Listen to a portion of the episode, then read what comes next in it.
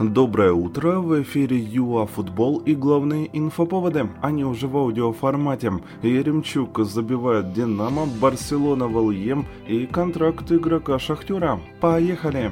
Да, Динамо проиграла Бенфике в шестом туре группового этапа Лиги Чемпионов 2-0. Отметим, что первый гол забил Роман Яремчук. Это пятое к ряду поражение для киевлян в данном раунде. Ну что ж, зато орлы заняли вторую строчку и теперь сыграют в плей-офф. Барселону мы же увидим в Лиге Европы. Да, потому что команде Хави необходимо было побеждать в Мюнхене, чтобы не зависеть от Бенфики.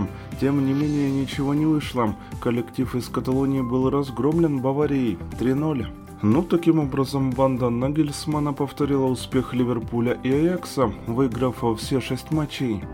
Также Зальцбург выиграл у Севильи 1-0 и финишировал вторым благодаря голу Ноа Акафора. Таким образом, РБ стал первым участником плей-офф из Австрии в эру ЛЧ.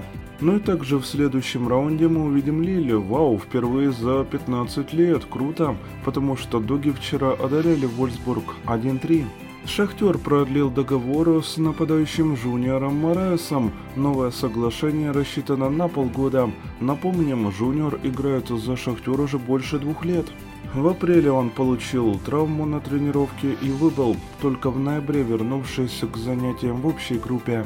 Поединок 6-го тура ЛЧ Аталанта Вильяреал перенесен на сегодня. В Бергамо выпал мощный снег за час до начала, поэтому матч сначала отложили на 20 минут, а затем перенесли. Напомним, что Вильяреал и Аталанта ведут борьбу за выход со 2-го места.